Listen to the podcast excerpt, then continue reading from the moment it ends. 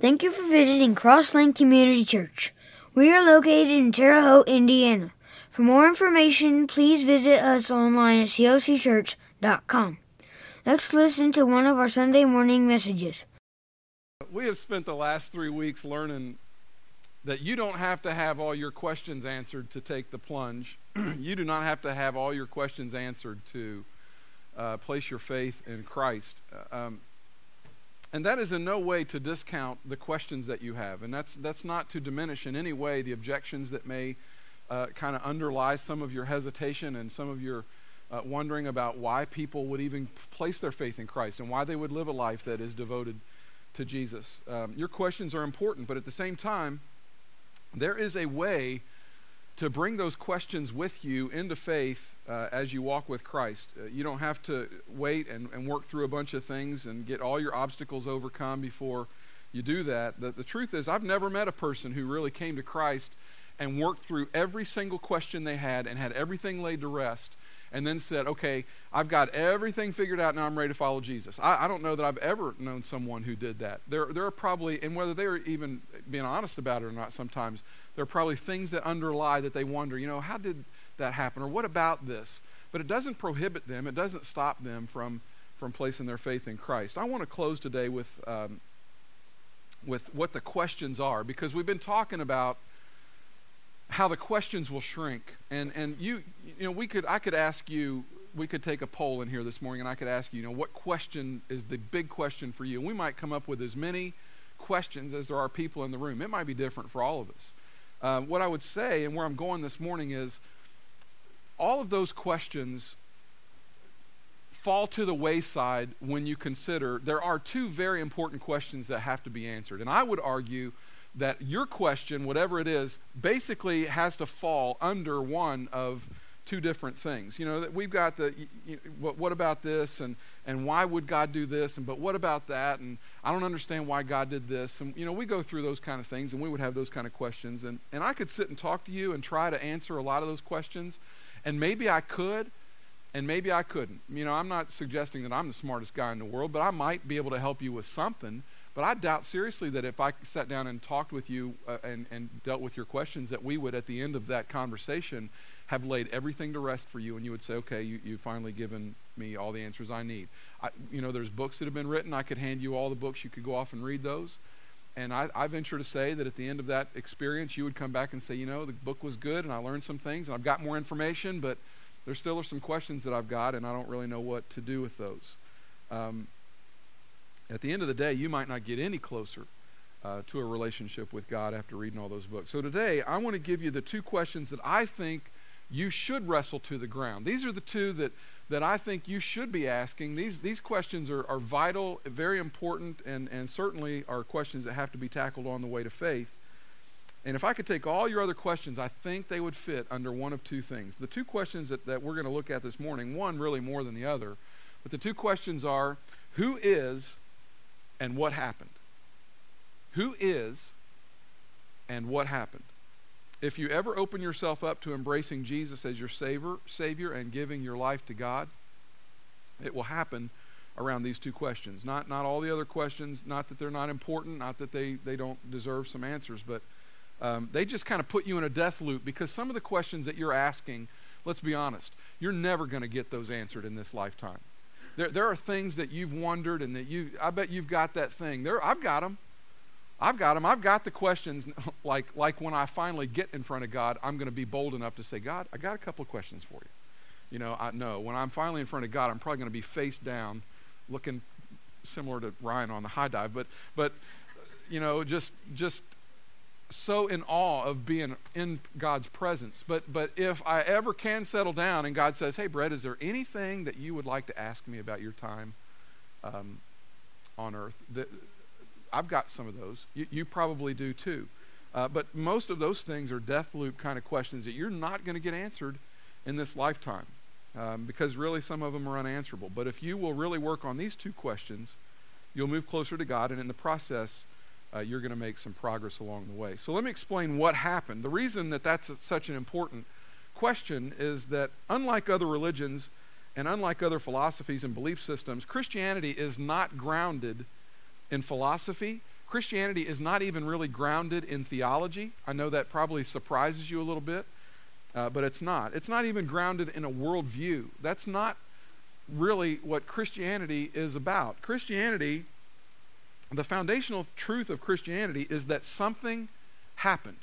Something happened, and everything in history is kind of built around this idea that something happened. And these are the, the events that started the whole ball rolling into this thing that we have come to call Christianity.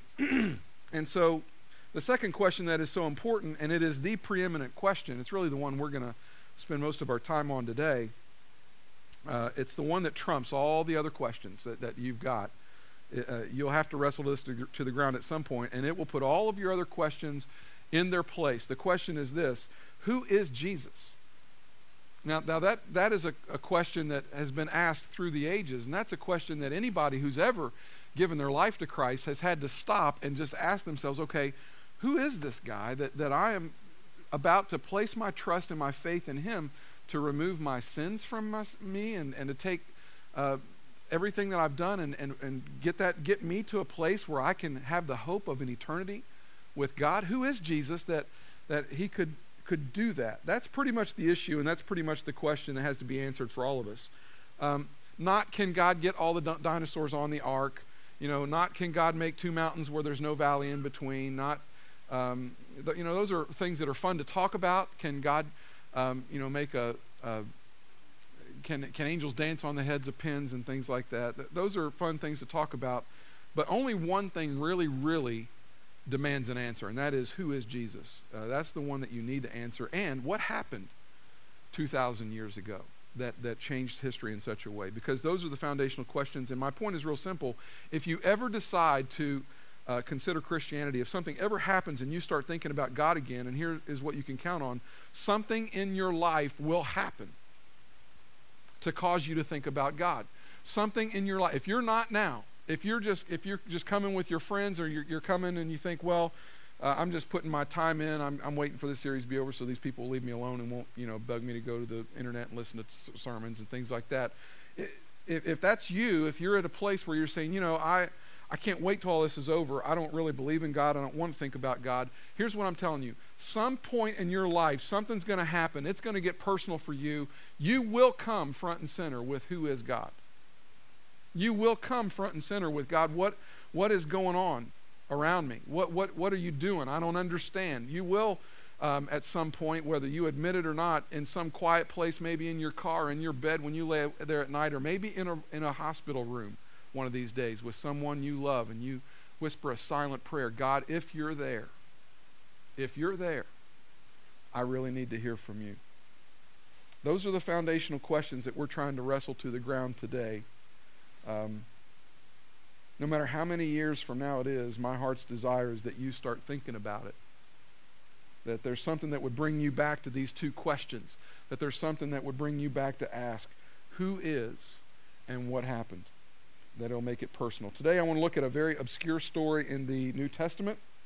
If you have your Bible, turn to Acts. We're going to start in Acts chapter 7. We got about three chapters. We're going to move through them real quick. In fact, I'm not going to be in 7 and 8 very long at all, just a verse in each of them. But um, Acts chapter 7 is where we're going to start this morning. You're going to be introduced to a guy that you've heard of before. You've heard this guy's name. And he had to ask these questions uh, also. He had to ask who is and what happened because uh, this guy's world really gets rocked. And whenever somebody has to ask these hard questions, um, it, it comes down to, the, to these two who is? Who is Jesus? And what happened. Let me give you a, a, little setup to the story, a little bit of history. This story takes place months and months after Jesus was crucified. Uh, uh, after Jesus was crucified, the Romans and the, the people who crucified Jesus thought to themselves, well, game over. You know, we, we killed the guy, we, we killed this wannabe Messiah. He's gone. We don't have to worry about him anymore. And now everything can get back to normal. We, we don't have to listen to this, you know, all this upheaval that he brought, we don't have to put up with that anymore. But instead of things getting back to normal, all these people in Jerusalem kept talking about Jesus. And within just a few weeks of his resurrection, there was an explosion of interest about Jesus in Jerusalem. And so thousands of Jewish people began to believe that Jesus was their Messiah. And the reason they began to believe was because there was there were hundreds of people running around saying, We saw him. We saw no, we crucified Jesus. Yeah, we know that. We, we, we know that you put him in a tomb even, but but we saw him. And they said, What do you mean we saw him? We saw him crucified. We saw him taken off the cross. We saw him put in a tomb. We saw them seal that tomb up, and we went back three days later, and that stone was rolled away, and he was gone. And not only that, we saw him resurrected. And so there were thousands of eyewitnesses saying that they had seen him. Well, as you might imagine, this was rather unsettling to the people uh, who had killed him because they were of the opinion that if you kill a guy, you kill the movement. You know, if you kill if you kill the, the wannabe Messiah, then you don't have to worry anymore about this thing developing into something that gets uncontrollable. And yet, this movement was bigger, not smaller, and this was a very disturbing thing to Rome. So they began this concerted effort to shut down the movement with all these new Christians. Now, here's something you need to know: they weren't called Christians at the beginning. They were just a, a bunch of Jewish people, and uh, Jesus was just an extension of everything that they had believed, and so um, you know, they actually would gather around the temple and around the synagogues and they would talk about Jesus because Jesus wasn't a new thing. Jesus was just an extension of an old thing. This was kind of like an add on to the religion that they already had. They were already Jews. They well steeped in the Old Testament and the traditions of the Old Testament, but then Jesus comes along. They're starting to place their faith in Jesus, and he kind of gets added on to what they already believe. And so, one of the most effective speakers about Jesus was a guy named Stephen. And every time they would argue with Stephen in public, uh, Stephen was pretty sharp. He would make them look foolish, and more and more people would come to believe in Jesus as a result of the ministry and the work of this guy named Stephen. Well, they couldn't have that, so they were going to shut this guy down. They hired some people to lie about Stephen, and they arrested him, and they tried and convicted him of something worthy of death, and we don't really know what it is that they found that they accused Stephen of, but it was, it was enough that they were willing to take him out and stone him to death. Now, we don't do this anymore, but the po- point of a stoning was that the community would gather around the person that they were going to stone. It was a community event. And so um, it was just a way of saying no one person is responsible for this person's death, but we as a community believe that this person should die, so we are all going to participate in the death of this individual. And so you would gather these people around. And so Stephen became uh, the first Christian martyr. Now, all that sets up what is to happen next. Uh, during his stoning, there was a very intelligent young man who was there, and you've heard of him. You've heard of this guy. And if this was a Hollywood movie, what we would see is we would see a pile of dusty robes kind of set to the side because these men and women were going to be throwing these rocks, and so they would take their tunics off.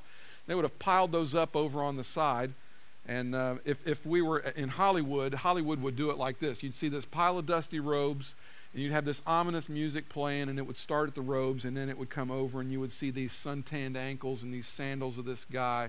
It would come up his frame, it would come up his legs, and you'd see his torso. And then the, the, the movie film would come and rest on the face of this young man who was a very zealous Jew uh, by the name of Saul. And um, this was a, a great moment in history, I guess, for him because he was standing around watching Stephen be stoned. And he's saying, absolutely, this guy should be put to death. Absolutely. I'm in wholehearted agreement with what is going on here. The Bible tells us that he gave his hearty approval to the stoning of Stephen. Um, and so as the camera pans up, you're introduced to this guy named Saul. And he would later become uh, known as Paul, which was his Roman name.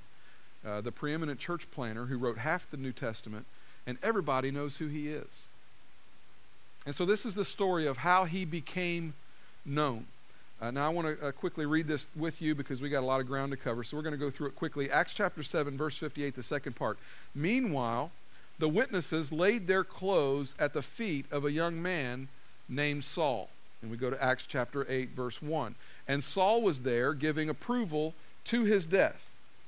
On that day, a great persecution broke out against the church at Jerusalem, and all except the apostles were scattered throughout Judea and Samaria. So here's what happens all of a sudden, Jews realize, oh, it's okay for us now to kill Christians. And it's like open season on all the Christians and all, the, on all these Jewish people who've placed their faith in Christ. So it's okay to kill them. And so this big persecution broke out, and, and, uh, it, and the, the Romans kind of turned a blind eye. The Jewish officials The religious leaders kind of turned a blind eye to this whole thing, and this religious system uh, just really turned its back pretty much on those who were claiming Christ. And so you have all these Jewish people who have now considered Christ and placed their faith in Christ, and they realize it's not safe for them in Jerusalem. So what they do is they scatter all throughout the region. They go all over the place.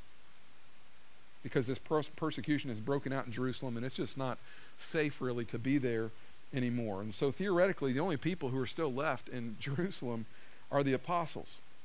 So you got all these Christians all over the place, all scattered throughout the region, and the story continues. Acts chapter 9, verse 1. And we're going we're going to kind of camp in Acts chapter 9 now. Meanwhile, Saul was breathing out murderous threats against the Lord's disciples.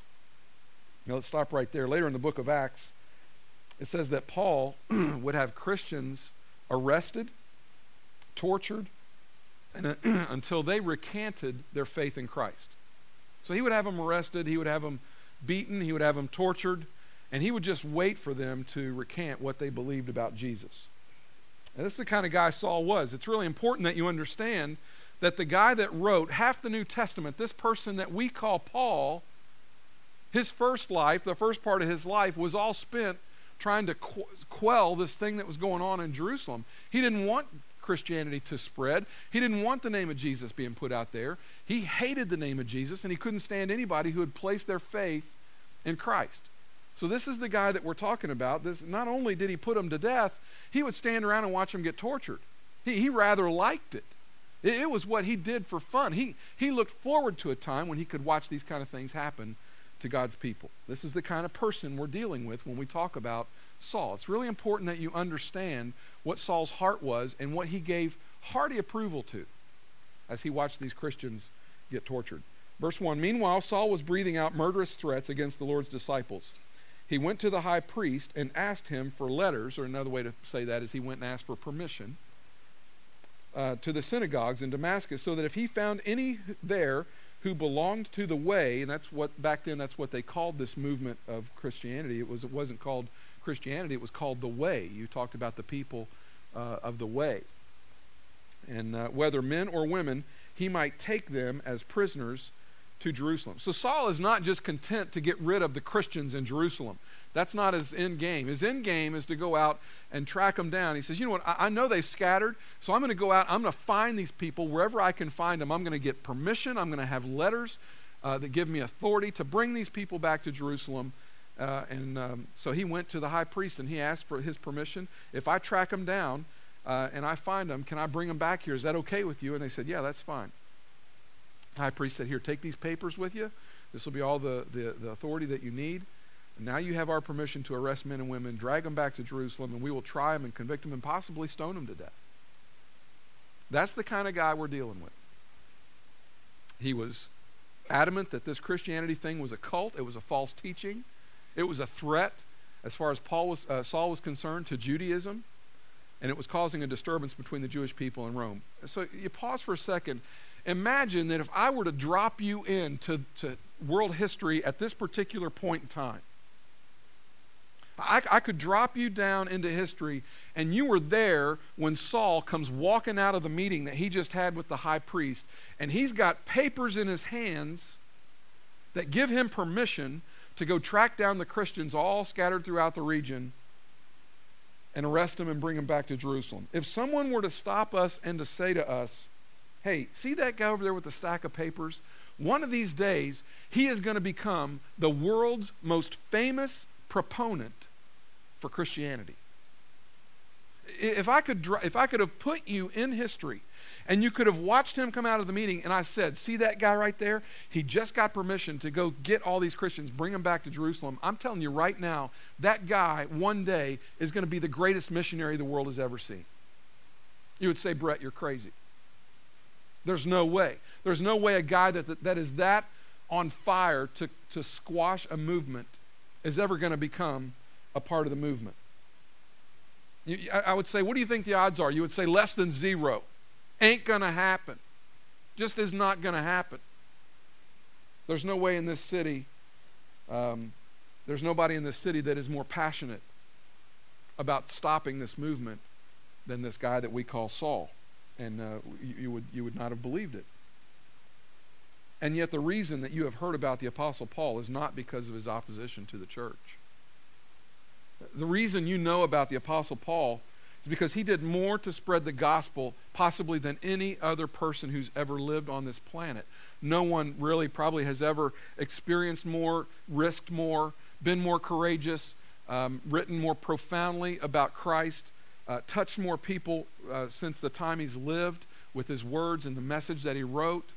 Uh, probably no, I mean, we name our kids after this guy. We name buildings after that. We name cities in this country after this guy. And so you ask yourself, what in the world happened to change this man who wanted to see Christianity wiped off the planet into a person who would be such a proponent for Christianity? What happened? What happened to him? Verse 3, chapter 9 of Acts. As he neared Damascus on his journey, suddenly a light from heaven flashed around him. Now you got to lock in right here because this is where it really gets good. This is where things start to break loose. Verse 4 He fell to the ground and heard a voice say to him, Saul, Saul, why do you persecute me? At which point, if Saul had not been knocked to the ground and blinded, uh, which we find out later happened, um, Saul might have responded this way Well, what do you mean persecute me? I'm not persecuting me. I'm not, I'm, I'm persecuting an it. I'm persecuting a false theology. I'm persecuting an ideology. I'm persecuting a movement. I'm persecuting a cult. I'm trying to stop this thing from getting any bigger because I think it's, I think it's detrimental to Judaism.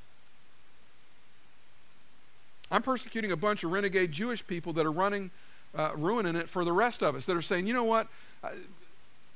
There's more to this story. And, and, and Saul is saying, I'm telling you, there's no more to the story, and I'm just trying to stop it because it's not good for us, it's not good for our, our, our religion. And I'm not persecuting a me. This isn't about this isn't about a me. This is about an it. This is about a thing. The struggle with Jerusalem and this the struggle that we have within Ju- uh, uh, Judaism. It's not about a person. It's about an ideology, a, a theology, a movement. But what he heard was Saul, Saul, why do you persecute me?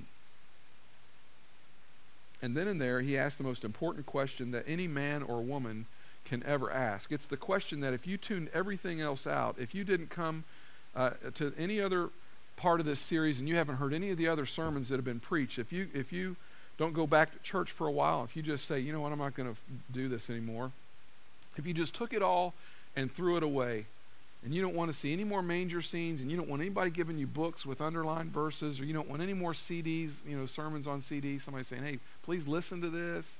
It, you know, if you just wanted to be rid of all that kind of stuff, I just want you to hold on to one thing and just log it away for future reference. Here's the most important question, verse 5. Who are you, Lord? Saul asked. Who are you? Who are you? You see, the answer to that question trumps all the other answers to all the other questions that you're ever going to ask in your life. Who are you, Lord? Asking that question shrinks all the other questions down to a size where they become manageable and, in some cases, answerable. Who are you, Lord? Middle of verse 5 I am Jesus, whom you are persecuting, he replied. Once again, Paul could have said, Wait, wait, I'm not persecuting Jesus. That's not what I'm doing. There is no Jesus. Jesus is buried somewhere. They put him to death some time ago. I'm not, I'm not dealing with Jesus. I'm persecuting a people. I'm persecuting a movement. What, what Paul was saying was, what Saul is saying is, this isn't personal. This is business. This is me just trying to take care of, of what has to happen as far as Judaism is concerned, to which uh, Jesus had already made the point Oh, yes, it, it is Saul. It's very personal. Because this isn't between you and a religion. This isn't between you and church. This, is, uh, this isn't between just you and a group of people. This is between you and me, Saul. This is really personal. Why are you persecuting me? Now listen to this. I want to I want to plant an idea in your heart maybe this morning. You know that thing inside you where you're having this conversation with your spouse or maybe someone at work, maybe a boss or an employee or, or a coworker, And once in a while, they kind of lob a Christian thing into your world, you know, just to try and make you think a little bit. And you, you, you, every once in a while, you just have to take cover because it's incoming. Here comes another one. You know, they're they're praying over me or whatever, and you don't like that, or you just wish that they wouldn't do that kind of thing. And, and they, they, you know, they, they walk up to you and they say stuff like, "Hey, would you like to go to church with me?" And you just want to look at them and say, "No."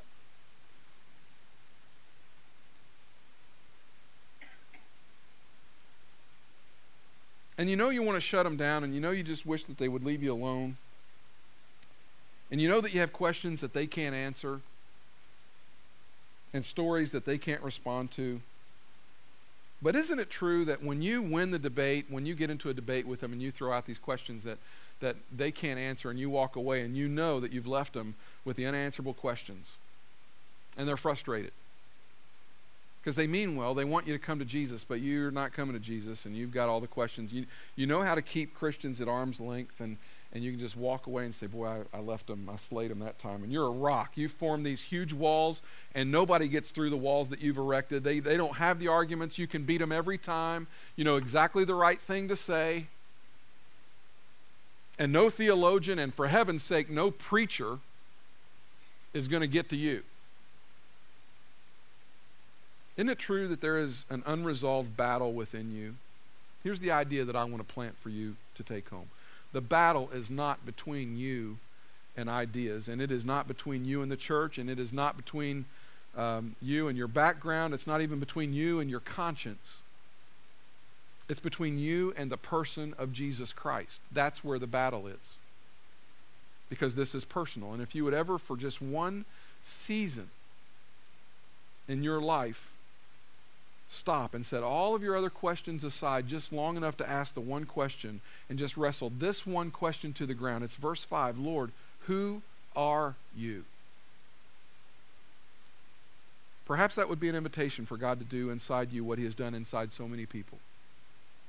To reveal Himself in a way that is new and very personal for you.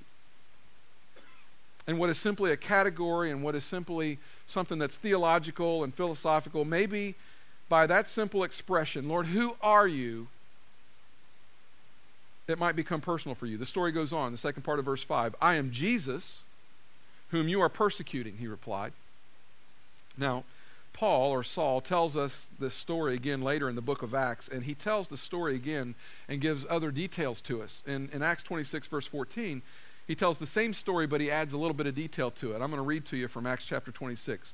We all fell to the ground. This is Paul, Saul, we all fell to the ground, and I heard a voice saying to me in Aramaic, Saul, Saul, why do you persecute me? And then he adds this little thing. It is hard for you to kick against the goads. Now, we don't use that word much anymore. When was the last time you used the word goad? That's just not one we have in our vocabulary for, for everyday use. We maybe whip that out on special occasions. But a goad was a stick or a long piece of steel that they would use to drive oxen or they would use to drive donkeys, sometimes large sheep, they would use it. And the problem with a goad is, is, you know, an animal wouldn't move and they would just keep poking and keep poking. There's no way an animal can resist that goad. Eventually, they're finally going to give in and they will move when they get goaded because they just can't stop it. It was futile to resist a goad because you would just keep getting goaded and goaded and, until finally that animal would move. And so Paul would write later uh, that uh, he would hear Jesus say, You know, it's pointless to resist me.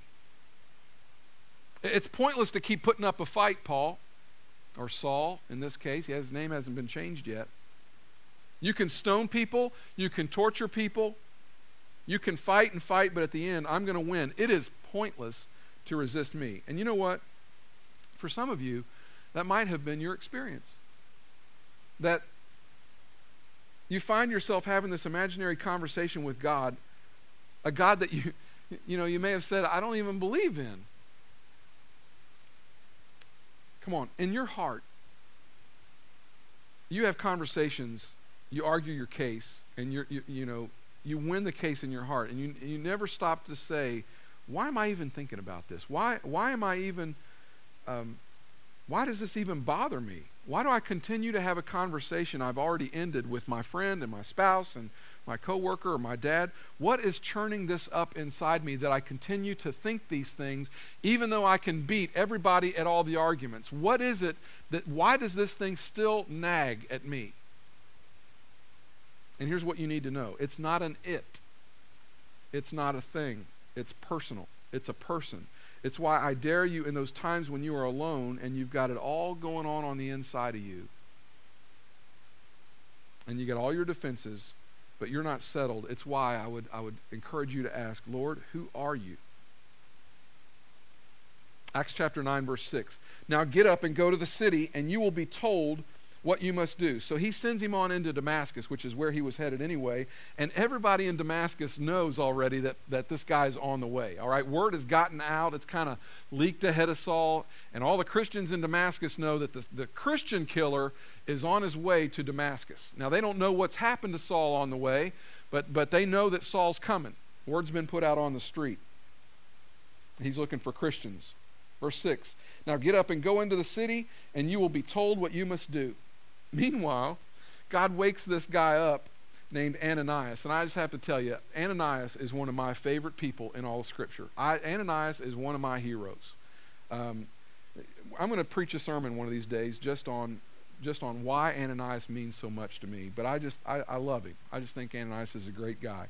And God wakes him up and says, "Hey, you're going to have company today." And Ananias says, "Well, God, that's great. Who who is it? Who's it going to be?" He said, "Well."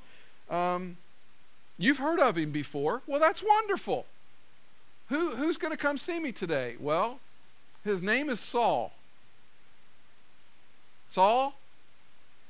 You mean, you mean the Christian killer, Saul? Yes. He's coming to your house.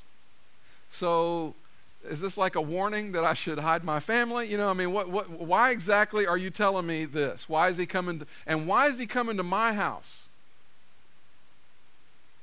Verse 13 Lord, Ananias answered, I have heard many reports about this man and all the harm he has done to your saints in Jerusalem. And he does what we do when we pray, right? We inform God.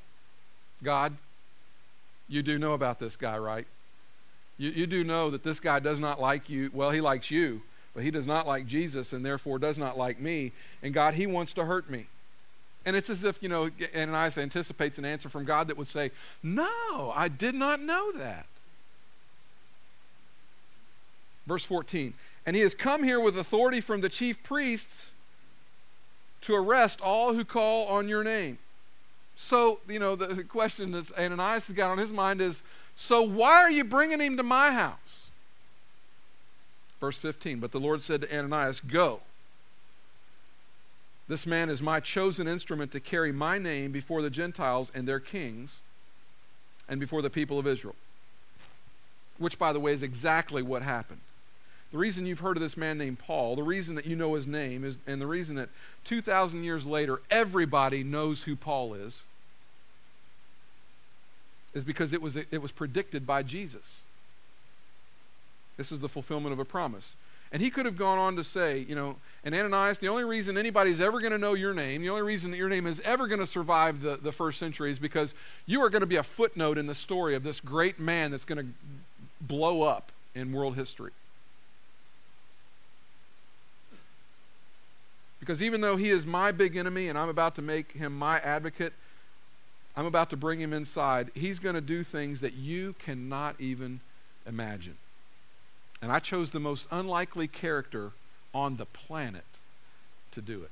This is a fascinating story. I, you, I mean, you just you cannot overemphasize how much Saul hated Christianity. You can't. Verse 17. This is why I love Ananias.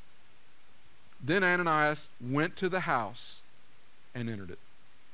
Can you imagine you're Ananias, you're scared to death of this guy. He comes to your house and he's blind. Verse 18 Immediately something like scales fell from Saul's eyes, and he could see again. He got up and was baptized.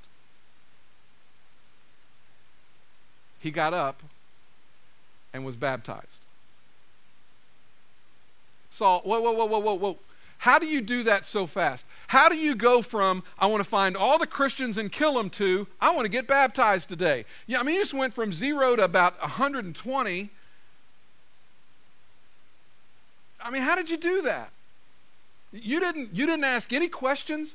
You, you didn't solve any questions in your mind. I mean, these things that have been nagging at you, and maybe you wondered about Jesus, but even so, wouldn't you take some time? I mean, wouldn't that have to develop? Wouldn't some things have to germinate in your mind? You just went from, I'm going to go to Damascus to kill Christians, to, I'm going to go to Damascus. Ananias is going to pray with me, and I'm going to get baptized, and I'm going to be a Christ follower. And you didn't ask any questions in between. How in the world did you get to that place so quickly? You, you know, you got to work through some apologetics. There have to be some things that you kind of wonder about and, and throw up, you know, what, what about this and how about that? Don't you have to work through some of those things before you get baptized? Come on, Saul. I mean, that just doesn't make any sense. You realize that people are going to hear about this, and it's going to go public, and you're not going to be able to go back to Jerusalem. And you hanging out with the high priest and getting papers and being buddy buddy with him well enough that you could go get authority or permission to do something, I mean, you can forget that. Don't go back to Jerusalem. You're going to lose all your friends. So, don't you need to work through some of your objections before you just throw yourself into this Christianity thing? To which he would say, No, because those aren't the questions anymore. Because there are two questions Who is Jesus, and what happened? I don't have to have answers to all my questions, but I tell you what, the two things that made all my other questions shrink and disappear, and even though I don't have them all answered, they're, they're, they might still be there, but they're not very big. But the two things that I've really had to have answered, and I've gotten answered, is who is Jesus and what happened? And I'm in. Because on the road to Damascus, this got really, really personal for me. Verse 20. At once he began to preach in the synagogues that Jesus is the Son of God. Don't you know that freaked out every Christian around? Because this guy is feared. I mean, this, this guy w- would, would rival any world leader we've ever known in history that was frightening to us. Saul could have been that to Christians. Everybody knew his name. Everybody knew you didn't want to have a run in with Saul. He would hurt you. It was bad news if you ran into Saul. And now all of a sudden, he's in the synagogue, which is where the Christians were hanging out, and he's preaching about Jesus. And he stands up and he says, May I have your attention, please? Jesus is the Messiah. That just had to be so weird for them to hear. And they're like, What happened to you? Verse 21. All those who heard him were astonished and asked, Isn't this the man who raised havoc in Jerusalem among those who call on this, on, on this name? And hasn't he come here to, to take them as prisoners to the chief priest? Everybody knew why he was coming. Yet Saul grew more and more powerful and baffled the Jews living in Damascus by proving that Jesus is the Christ. Now skip down to verse 26. Eventually, they're going to drive him out of Damascus. And he heads down to Jerusalem. And in Jerusalem, here is Saul. And remember now, he has lots of questions. But he's in and he's been baptized and he's got lots of questions. So, who does he want to see? He, he's got a lot to learn about Jesus. So, if he's come back to Jerusalem, who has he come back to see? There's only one group of people, and that's the disciples. Because everybody else is split. They don't want to be anywhere near where Saul's going to be. The big guys, Paul, uh, Peter and James and John and Andrew, these were the guys that were closest to Jesus. And Saul's saying, I'm with you. I want to hang out with you. I want to learn from you. And so, you know, he's standing outside the door. Hello? I imagine the disciples weren't any too happy to open that door. You know, go away. There's nobody here but us mice. Leave us alone. Verse 26 When Jesus came, when he came to Jerusalem, he tried to join the disciples, but they were afraid of him, not believing that he really was a disciple. Why? Why didn't they believe that? Because there's no way that somebody can overnight change like that. There's no way that somebody gets all their questions answered and all of a sudden they just come to Jesus and there's no problem. They didn't believe. They thought it was impossible. Verse 28 So Saul stayed with them and moved about freely in Jerusalem, speaking boldly in the name of the Lord. Now, here's my point we all have questions. Saul had questions. In fact, at one point in his life, he could have stood up and argued why Jesus was not the Messiah. And then a few hours later, he's arguing that he is the Messiah. So, Saul, which one is it? I mean, what are we to believe about you? And Paul would say, You know, I realized that all those other questions, they took a back seat to two things. They took a back seat to let me tell you what happened and let me tell you who I believe Jesus is. And I'll get some answers to my questions if the disciples ever let me in, if they ever open the door and let me walk in. The battle that is inside of you, Paul would say, is not a battle against an ideology. It's not a battle against some theology. It's, it's, it's a person. And what if there really is a God that invites you to call him Father? And what if Jesus is his Son? And what if the Holy Spirit really is in the world? And what if he loves you? And he is not going to force you to decide. See, that's the thing about Jesus. He's not going to force himself on you. But if there is a who are you to know, don't you want to know that person? Don't you want to know that more than you want the answers to your questions? And so we've been talking about this prayer that, that I've been asking you to pray. Lord, if you're out there, if you can be known, I want to know you. Well, I want to add something on the end of that. Lord, if you can be known, I want to know you more than I want the answer to my questions. And then I would ask you to add this little thing onto the end of that prayer Lord, who are you? Who are you? Tell me, show me. Help me to get that question answered so that I can make these other things either go away or disappear or shrink and get smaller. But the thing I want to know is who are you?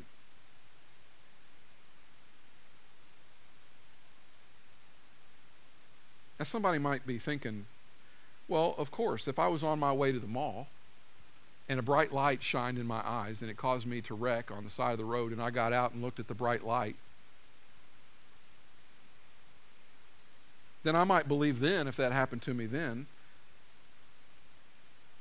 If that happened to you and then you heard, why are you resisting me? Why are you putting up such a fight? Don't you think suddenly all your other questions would shrink if that happened to you? Well, you say, yeah, if, if God would do that, I mean, if God would do that, I'm in. Well, if you would say that, then what just happened is you just admitted something very important. What you're saying is that there is a way around your questions. If you're saying that if God were to appear to you the way appeared to Saul, that it, it might cause you to stop and say, okay, I'm listening then what you just admitted is there is a way for you to make your way around some of the questions that you've got. That there is a way for God to penetrate your heart. There is a way for God to make you consider things maybe that you've never considered before. There is something that God could do or allow to happen that would get your attention really quickly. And you would find yourself on your knees looking at the ceiling, saying, God, I've never believed. I've never even done this. I'm not sure I believe now, but if you don't do something, it's not ever going to get done. So, my point now is to just say, why wait? Why don't you ask right now, hey, if it's you, Lord, if it's you, because if there is a you to know, I want to know that you. It's really more important than all the other stuff I got going on. It's more important than any other question I could ask. Paul would later on write, and this is pretty powerful. He said, One day every knee will bow, every tongue will confess that Jesus Christ is Lord. He did not say, One day every single question will be answered. He did not say that. He says, Oh, no, you, you may never understand everything. You may never have all your questions answered. You, you may never get to a place where you come settled in this, where you, you just say, oh, I got nothing left. I, everything's been answered for me. I would just ask you to tack that one thing on the end of that prayer. Lord, who are you? Because I really want to know. Most adults come to Christ when something happens that is so personal that all the other objections begin to shrink. And once you embrace Christ as your Savior, you will get some answers. And some questions just aren't going to matter anymore. And there will be some mysteries and some things you're going to take to your grave with you. Some things you're just never going to get completely ironed out. But let me ask you if you have never crossed a line to faith, would you at least consider long enough to ask this question and pray this prayer Lord, if there is a you and you can be known, I want to know you more than I want to know the answer to, the, to all my questions. Lord, who are you? Would you just at least think about praying that prayer and invite God to become very, very personal with you? It's been a great four weeks. I, I hope that you have enjoyed uh, at least listening. And, and for those of you who are Christians, maybe have wondered, he spent four weeks talking to mainly Christian people. I don't know if we even had any atheists in the room. Hopefully, what you've learned is how to help someone in these kind of situations, how to be patient with them, how to love them, how to talk to them how to help them to see that if they've got questions, it doesn't make them a bad person. If they're hesitant to come to faith, that does not make them the enemy. And if you're sitting in the room this morning and you're an atheist and you don't believe in God, I want you to know you're among friends. We love you. And you can walk out of here today and still be an atheist, and we're still going to love you. If you look at us and say, You guys are a bunch of idiots, I don't know why you believe in Jesus, I don't believe in Jesus, and I'm getting the heck out of Dodge. You know what? You need to leave. You need to get the heck out of Dodge knowing that we love you and that Christ loves you. And that when the time comes and you do find yourself driven to your knees because it does get personal, I hope you know there's one place at least that you can come to and you can be safe. And we will teach you about Jesus, the one who is, the one who died on a cross and took your sins as far as the east is from the west and offers it to, it to you as a gift and ensures you heaven. And it's not because we've done anything great or good, it's because we have been forgiven. And so one day, if you ever come around and you think, you know what, maybe there is a Jesus, come see us because we love you and Jesus loves you. I hope you'll consider giving your life to Christ. If not today, soon. Let's pray together, then we'll stand and sing. Father, it's been a good four weeks, and we have, uh, we have learned how to strategically consider some things. And all of us in this room this morning have questions that, are, that don't have answers. Lord, I pray that you would just help us to shrink those questions down in light of the two big things that we should answer. We should, we should have these questions. Who are you and what happened? And Father, we invite you to make it personal. We invite you to really get into our heart, work around, make things happen. Father, we love you. But we don't love you near as much as you love us because you've done things for us that there's no way we could do for another person. That you would give your son to die on a cross in the excruciating way that he died, to, to become sin on our behalf. It's profound, it's heavy. The idea that, that Jesus took my sin on himself and that I am free and forgiven not because I've done anything and not even because I'm good, because I'm not. And I have a righteousness, a right standing with you. Again, not because I did anything good, but purely because Jesus Christ died on a cross for me. And because of that, God, I'm humbled and I'm speechless. And you're amazing. Father, we love you. And we give you thanks for Jesus. And it's in his name that we pray. Amen. Thanks for visiting. We hope you've been encouraged. Please feel free to visit us online at clcchurch.com.